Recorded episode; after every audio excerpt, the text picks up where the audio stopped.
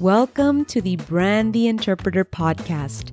I'm your host, Mireya Perez, a community interpreter in K 12 public education with a desire to listen to the stories of other language professionals from all over the world.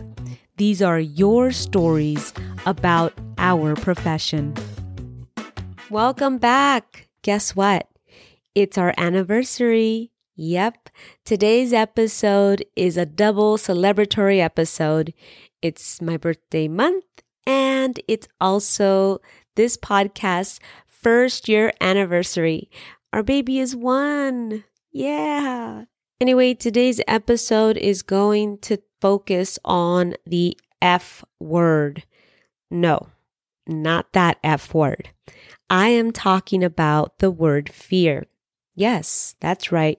Fear. Allow me to help put things into perspective for you. Imagine for a bit that you're about to do that very thing that scares you. That thing that when you think about it, you begin having an actual physical reaction. Your heart begins to beat faster. Your palms may get sweaty. Perhaps your mouth gets dry. Or maybe even you start to feel shaky. What's happening? How is it that the mere thought of it is already inciting a physical reaction? Well, let's take it back some, shall we? Growing up, how did we learn to create parameters between us and the unforeseen danger? Chances are it was a voice that called out, Don't do that, or this will happen. Don't go there, or that will happen.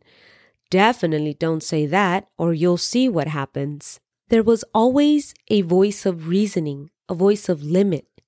We can go back even further to caveman and saber-tooth times. When fear was felt, it released the stress hormones like cortisol and adrenaline, which led to the blood flow away from your heart and into your limbs so that you could either throw some spears or run like your life depended on it. Well, because it did. But see, here's the thing. This still happens. This chemical reaction still happens in our brains, except the saber tooth has now become a big, scary public event or launching your own business or launching your own podcast. And rather than running for the hills or taking some sort of action, we've learned to retrieve we stay in our safe space where no saber tooth or nothing of the sorts will be able to find us. Nope, no way. I'm staying right here where it's nice and safe, right? But let's rewind the tape a little bit. Okay, I may have dated me there with that one, but let's just imagine that we could go back to the beginning of the episode and you did the imagining exercise correctly and you actually imagined or envisioned that one thing that stirs up fear within you, what you created was a perceived fear. And what does perceived mean? Well, it simply means that you've become aware of something, right? And your mind is treating it as if it's actually happening. So we're actually feeling this feeling of fear within our bodies because we're imagining that what we're fearing is actually realizing itself. Take, for instance, the speaker that I recently heard when he announced to the world that he had fear of public speaking once upon a time. And his perception of what was to come was that someone in the crowd would hate what he had to say so much that he would actually stand up and throw tomatoes at him. And then the rest of the crowd would follow. You know, I guess kind of like you see on the TV shows old time when someone was really bad on stage and they booed and they threw tomatoes at them. Pretty funny, right? Yet this was an actual fear within him that really prevented him from taking speaking events. And the funny thing is, what's even funnier is that he said, when you really think about it, where were they going to get the tomatoes from? So today I'd like to ask you who are your tomatoes or your saber tooths that are preventing you from doing that thing that you are thinking about doing or that you've been wanting to do, but won't do because of this perceived fear. Here's a few things I'd like for you to try to see if it'll help you take a step towards it. Number one, acknowledge the fear. Name your fear. So it would go something a little like this Hey, tomatoes, or Hey, saber tooth. I get it. We're outside our element, and you're trying to protect me. But please understand that right outside this parameter lies potential opportunity and definite growth. We're doing this. We're doing this together. Number two, you're going to want to redirect that energy. So we don't want to ignore it. We can't say it doesn't exist or I'm not feeling fear because you are. But what you are going to do is try to redirect it. So remember what I was saying earlier about what was happening in your brain? Get this. It's the same exact thing that happens when you're excited. According to Mel Robbins, excitement and fear are the same thing in your brain. The only difference is your thought. So rather than thinking that you're nervous and sitting on this nervousness and this fear, you're going to want to redirect your energy to say, instead of saying, I'm feeling nervous or I'm feeling afraid, you're going to say, I'm feeling excited. I'm feeling excited right now. I'm really excited about what's about to happen. That way you begin to reframe this in your brain that it's not fear that you're feeling, it's actually excitement. So the next thing you're going to want to do is you're going to create an anchor thought.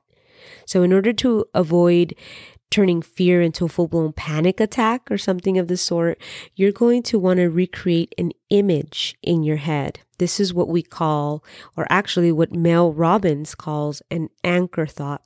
So you're going to want to think about something that's related to whatever it is that's causing this feeling within you. So let's say, for instance, that you have a fear of public speaking and you're about to get up on stage and all of a sudden this emotion begins to take place within you. So once you start redirecting your energy and saying, I'm feeling excited about stepping out on stage, I'm getting excited, you begin to create in your mind the thought of, and I'm really excited about what the audience is going to be able to learn from this.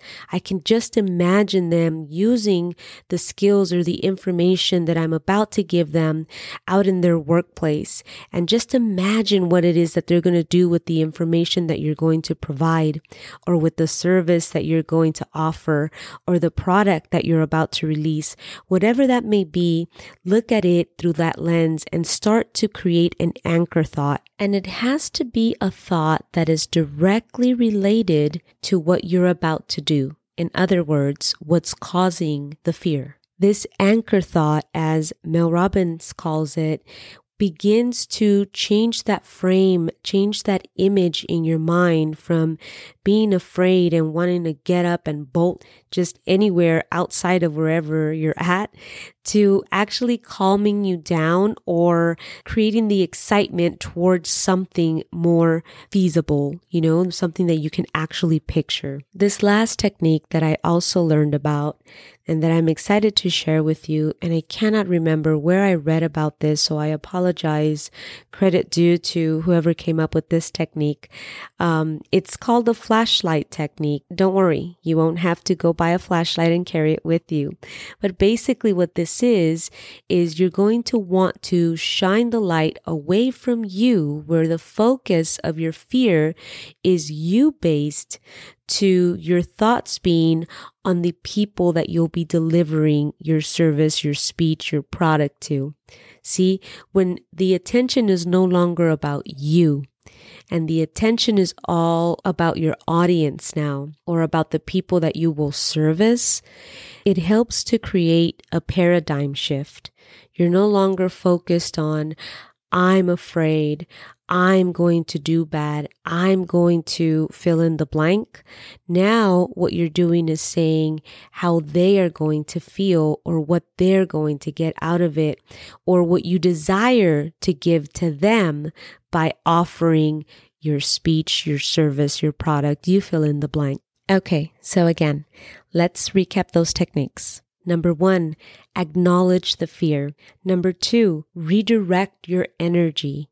Number three, create an anchor thought. And number four, use the flashlight technique. Try all of them or try one of the four, whatever works for you. But by all means, don't let fear stop you from taking that next step. You know, I once read a quote from Rory Vaden that read, If you feel in your heart to share a message, it is the result of a signal sent out by somebody else. There is somebody out there right now who is struggling with the problem, a problem that you have the answer to. Hey guys, that's all I've got for you today. I hope you found this episode at least a little bit useful.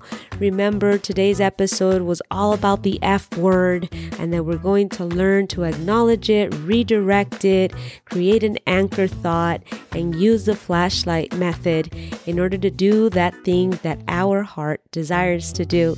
Take care, and I'll see you here again next week as I interview another great guest on the Brand the Interpreter podcast, where I tell your stories about our profession. Thanks again for tuning in, guys. Till next time. Bye bye.